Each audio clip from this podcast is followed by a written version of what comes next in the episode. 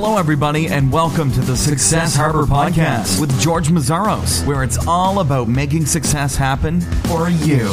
Hi, everyone. This is George Mazzaros with Success Harbor, and I have Sandi Lin with me. Sandi is the CEO and co-founder of SkillJar. SkillJar provides businesses with an easy and flexible online course platform. Their instructors are using the platform to generate leads, sell courses, and improve customer success. The SkillJar founders were graduates of Techstars, Seattle 2013. Sandi has an MBA from Stanford and two engineering degrees from MIT. Welcome. Thanks, George. I'm glad to be here. I'm glad you're here. Uh, thank you for being here, Sandi. Uh, before starting SkillJar, you were working for Amazon. What were you doing there? Yeah, that's correct. I was at Amazon for about four years in the product management function. I started with a team called Fulfillment by Amazon, which is a service for third party sellers to send an inventory to the Amazon warehouse. So customers can get free Super Saver shipping and Prime benefits. Um, I then switched to start a product called Amazon Local, which is a local advertising business originally with the daily deals model, but also evolving to cover many aspects of local commerce. So, what was it like working for one of the biggest names in in business, especially you know in in e-commerce? I had a really great experience working at Amazon. The company grew so much during the time I was there, and I certainly learned a lot from a company that um, is touching so many different parts of technology and e-commerce today. And I think one of the biggest things I learned was from um, Jeff Bezos' philosophy of always be experimenting um, with all kinds of different things. When I when I started at Amazon in 2008, a lot of people thought I was crazy because they said Amazon is done. You know, they've already they're an online retailer. There's no innovation left. Um, and now you look today with you know all the Kindle products, both the e-reader and tablet, um, digital video, um, Amazon Web Services. It's just amazing what the company continues to do. Yeah, it's funny because I, I think, and I don't want this to be a, an Amazon commercial, but I feel like ever since they started, they were done you know the media was was talking about Amazon being done, yet they continue to surprise the market. So yeah, that's, that's, that's right. Um, so, have you started or have you tried starting any other businesses before you started SkillJar? Um, not in a serious way as an adult. I mean, as a as a kid, I was always trying to sell something, whether that's leaves that looked very nice that falling from trees, um, to other things. But this is really my first uh, professional startup experience where I'm the founder. I did work at a very small consulting company, about six people um, in the past, but certainly consulting businesses are different than you know a technology startup. So, so this time, I mean, you mentioned since you were you were a kid, you've been thinking about you know selling things and maybe even starting a business. So, so what was how was the timing right this time?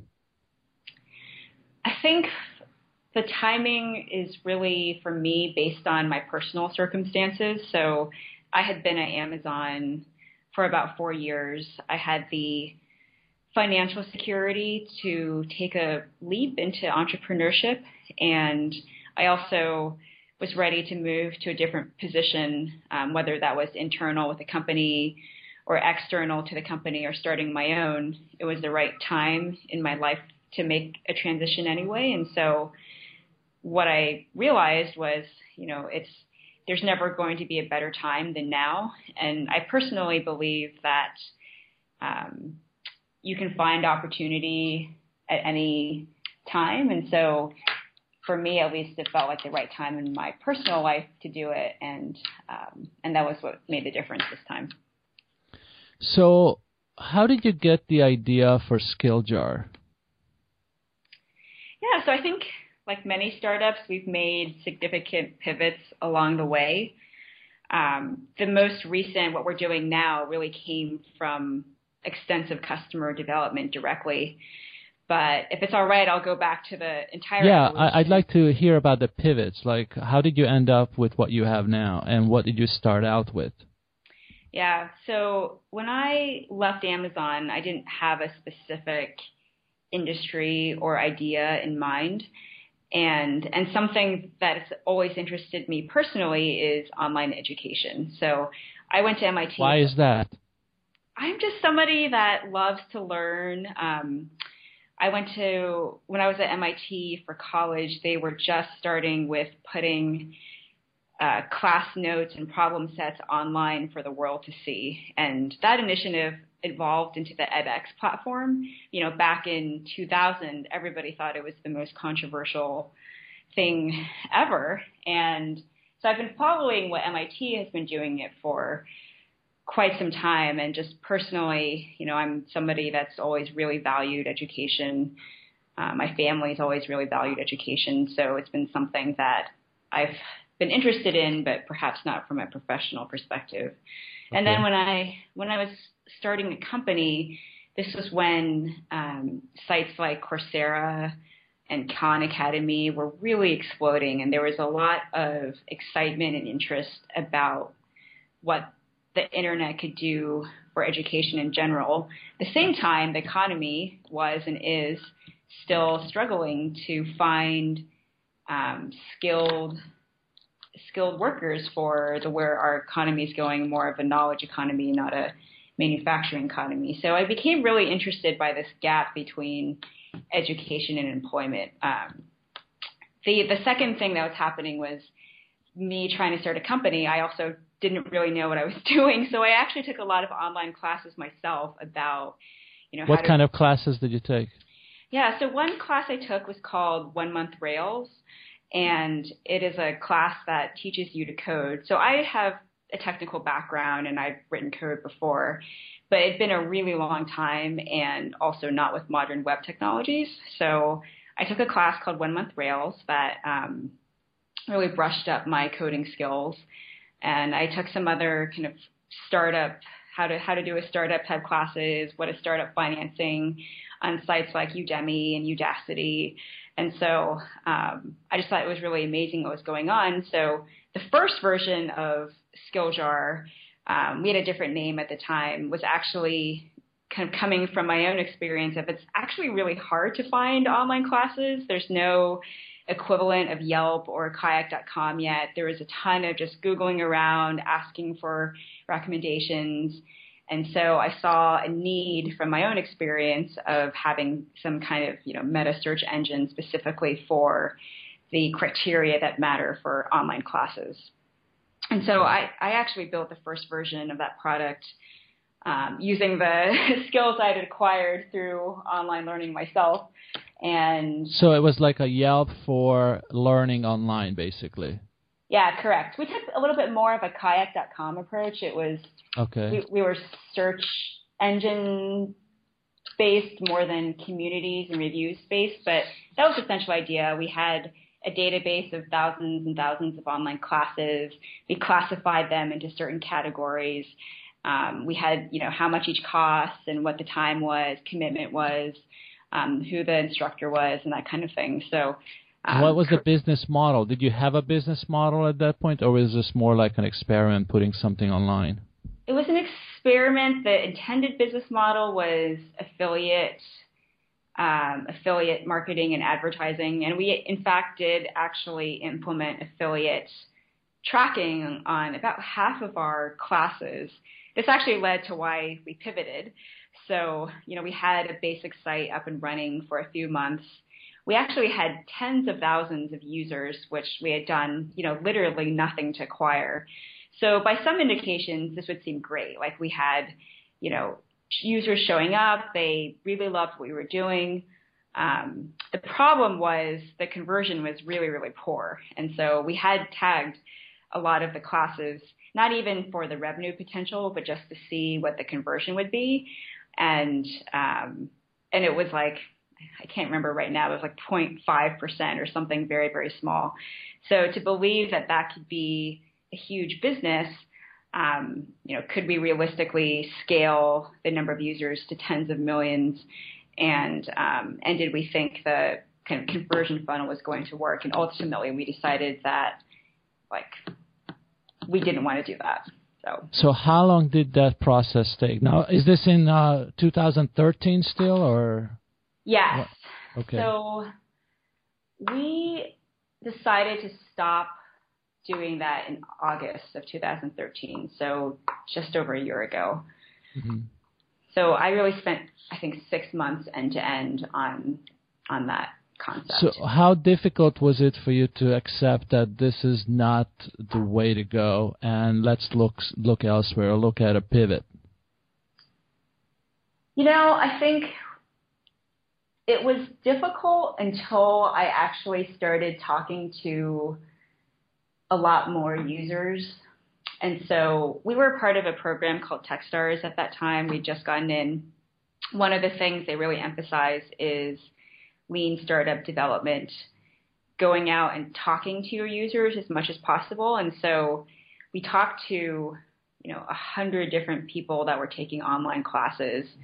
And ultimately those conversations, it's what made me is, you know, these people are very unlikely to pay for anything. And even if they are, um, it's unlikely we can have them pay a significant amount of money and be profitable as a middleman. And so while it was hard to give up something that we'd been working on, I think it was clear after a lot of interviews that the business model wasn't going to work. And that's really important too. I think a lot of startups there's are are really interested in building amazing products and there's often like a, a need for that, but being able to not just be profitable but grow it into a venture backed business, which was our goal, um, those those that might be something very different.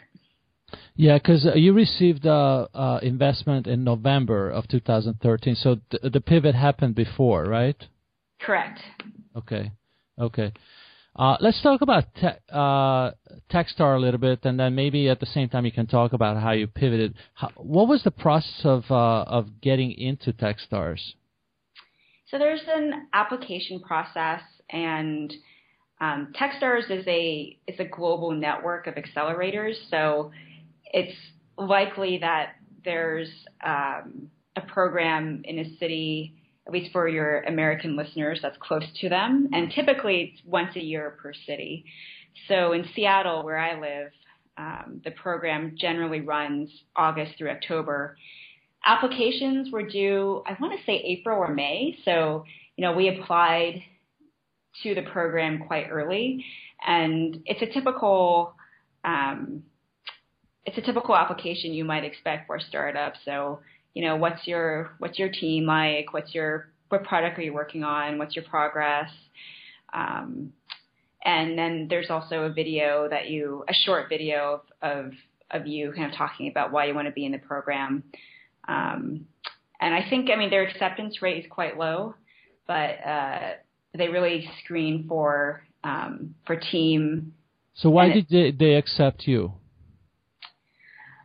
Uh, well, you know, I'm only speculating at this point, but I think you know my team is very very strong. So um, and we had a, a willingness to listen to feedback and try to improve the company. And so, you know, my co-founders also came from Amazon and in terms of at least the raw skills needed to launch a company off the ground, I think that was very attractive, as well as the fact that we had all had significant working experience um, in our fields. Was it very important for you to get into Techstars?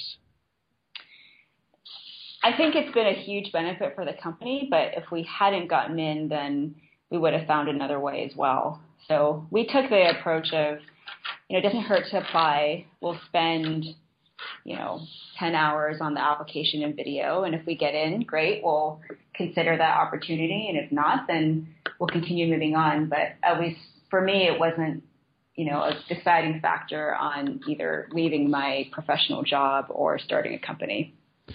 So the pivot that you have talked about earlier, did that happen while in Techstars or or outside of it? It was while we were in Techstars, so it certainly ramped up the pressure to to find something else fast.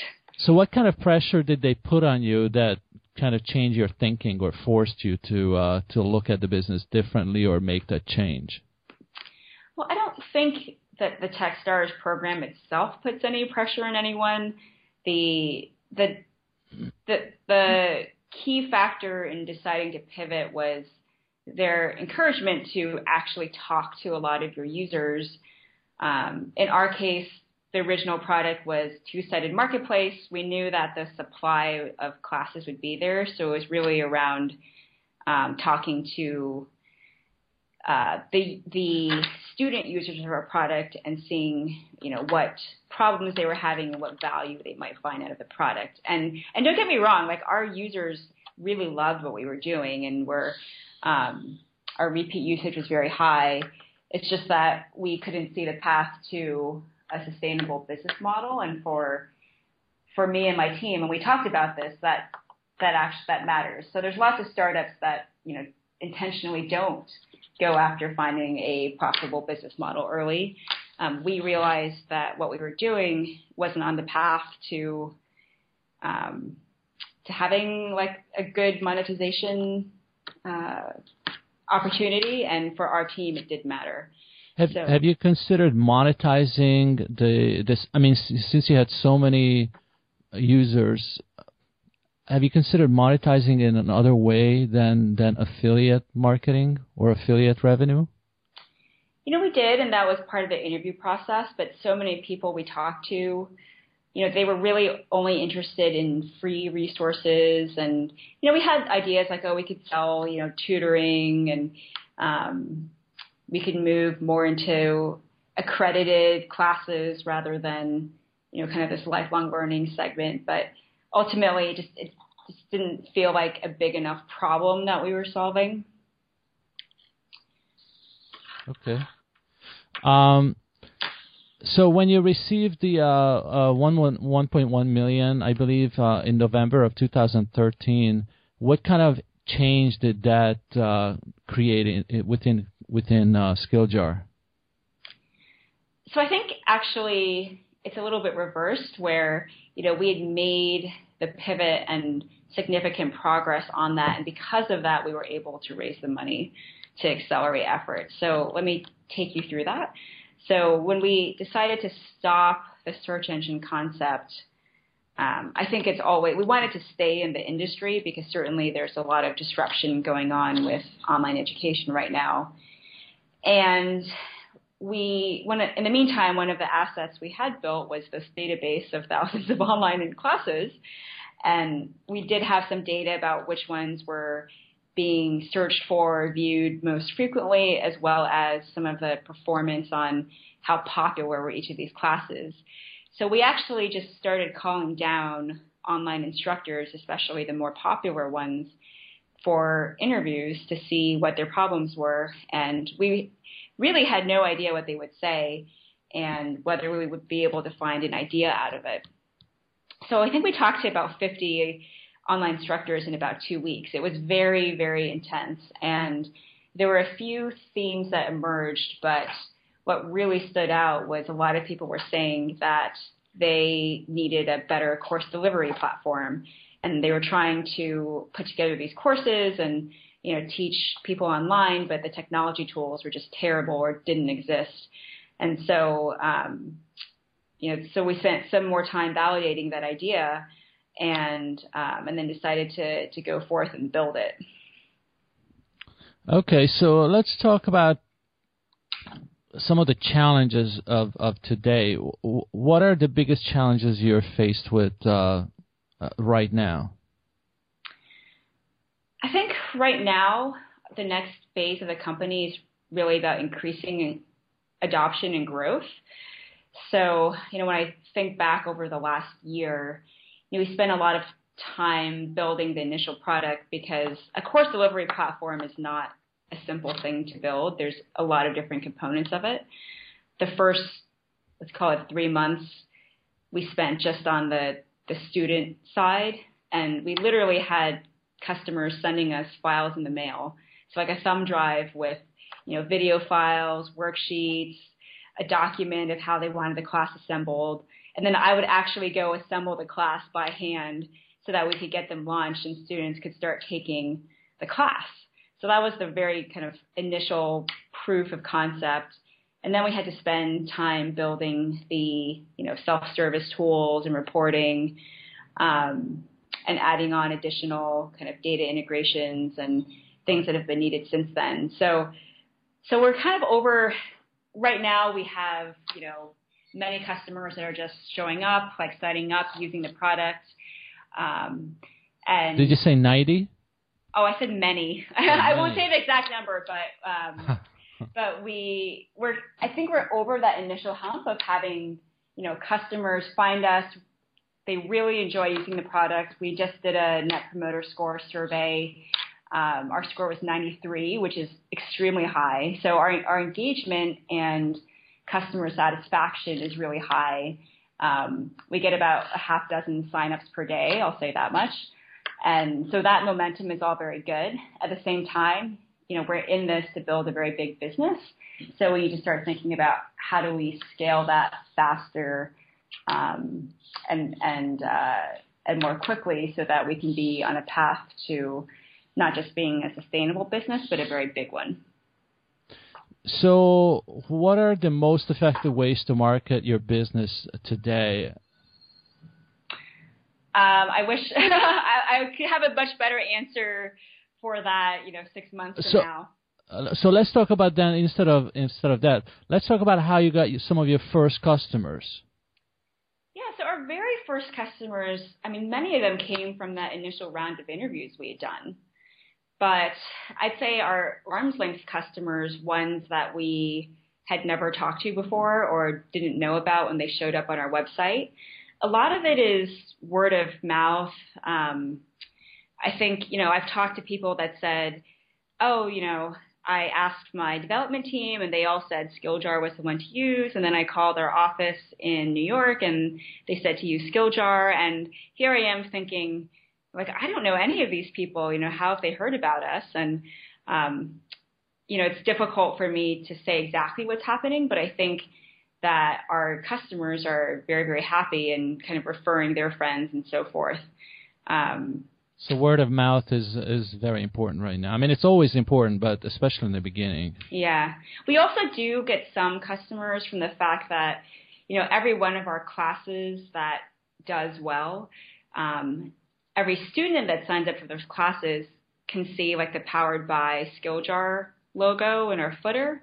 So the more successful that our customers are, um, the more exposure our brand has to a wider audience. So how do you differentiate SkillJar from from the competition? What do you do better? Uh, what are some of the reasons that the the few customers that you have now like you so much? So we're one of the few tools that's really geared for external training, and by external training, I mean um, like users such as customers and partners that are outside of an employee system. And so, you know, our class of software is called learning management systems. Almost all of them were optimized for HR, employee purposes. And so what our customers find really valuable is we've completely optimized for external training, so customer training, partner training. And that means a few things. So it means that we have really fast video delivery around the world. Um, we have an e-commerce platform for people that want to sell training. Uh, we work on tablets and smartphones as well as computers. So being mobile friendly is really important to a lot of our customers. And then from a data perspective, we provide the data that's relevant to um, either customer success or sales and marketing organization, um, rather than ones that are geared towards like employee and compliance training. Can you talk about a, a, mistake that you have made with SkillJar that would serve as a good learning experience, perhaps for our audience? Oh, just one. maybe a recent one, or maybe one that really stands out. You know, I think one of the mistakes I've made is I should have been thinking about growth sooner, scalable growth sooner.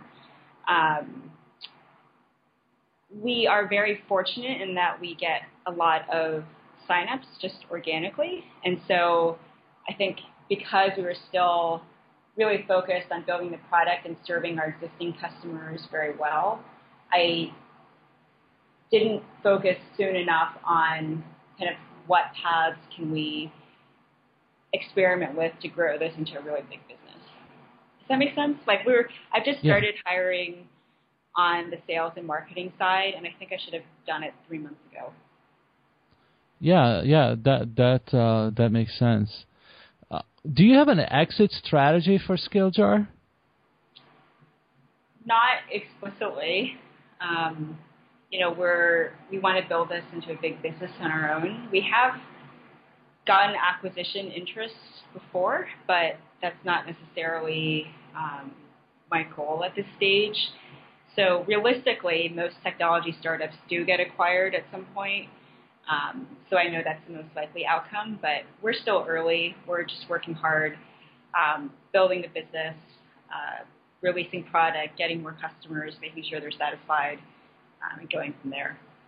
So, what is the best advice you have ever received, either at, in TechStars or working at Amazon or anywhere, that helps you in business today? Honestly, I think the best advice is to stay kind of personally healthy, both physically, emotionally, mentally. Um, being a startup founder is hard.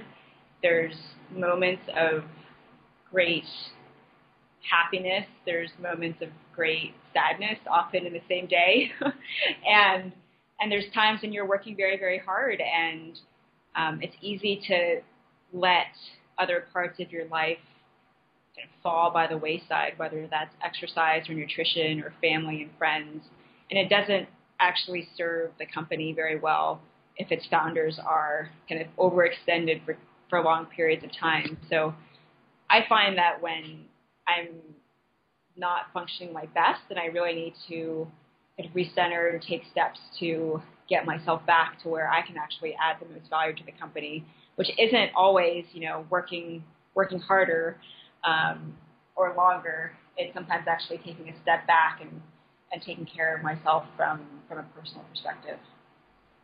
So, can you talk a little bit about the roller coaster uh, ride of being an entrepreneur? How do you deal with that? Is that something that has become easier since uh, when you were start when you started? Uh, I know you haven't been doing this for decades, but still, you have been doing it for a while uh, because it's so difficult, I think, for a lot of entrepreneurs. So if if you can give us your insight, that would be great.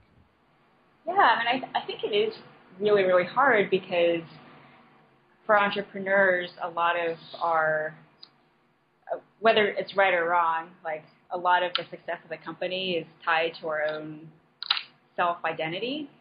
And so, you know, we might sign the biggest contract we've had to date in the morning, and then in the afternoon, you know, there's, you know, some you know, disaster in terms of an existing customer is very unhappy because of something that happened, or, um, or in our case, you know, our payroll provider didn't do something correctly. So we're a day late on payroll. Um, today's October 1st, so I had to tell all my employees that we're a day late on payroll. So there's a lot of different like ups and downs in any given day, and I think um, for me, I try to just keep perspective on this is a really fortunate opportunity, and you know, taking risks is a learning experience, and um, and I think that's that's the important thing of like, and it's what I tell new hires of, you know, we're here for the journey. Like, no matter the outcome, it's important that everybody here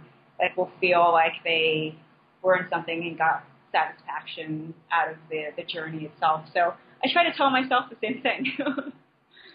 Sounds good. Uh, my last question is, uh, where do you see SkillJar in the next uh, 24 months. Uh, you know, five years, 10 years, that's crazy. But just in the ne- next couple of years, and and how do you how do you define success for for for SkillJar for the next next two years? So um, from a customer perspective, that we would have grown to um, let's call it like eight-digit revenue annual run rate, um, and having those customers be really satisfied with the product. Uh, from a company perspective, hopefully we'll have raised our Series A venture capital round within that time frame. Um, and of course, the team to kind of still feel excited about the mission and where we're headed. Sounds good, Cindy. I really appreciate you coming on Success Harbor to share uh, your story with Skilljar. How can people find out more about Skilljar or find out more about uh, you? Sure. So um, our website, skilljar.com, it's spelled exactly how you would expect, S-K-I-L-L-J-A-R.com. And um, they can reach me directly by emailing sandi at skilljar.com, S-A-N-D-I at skilljar.com.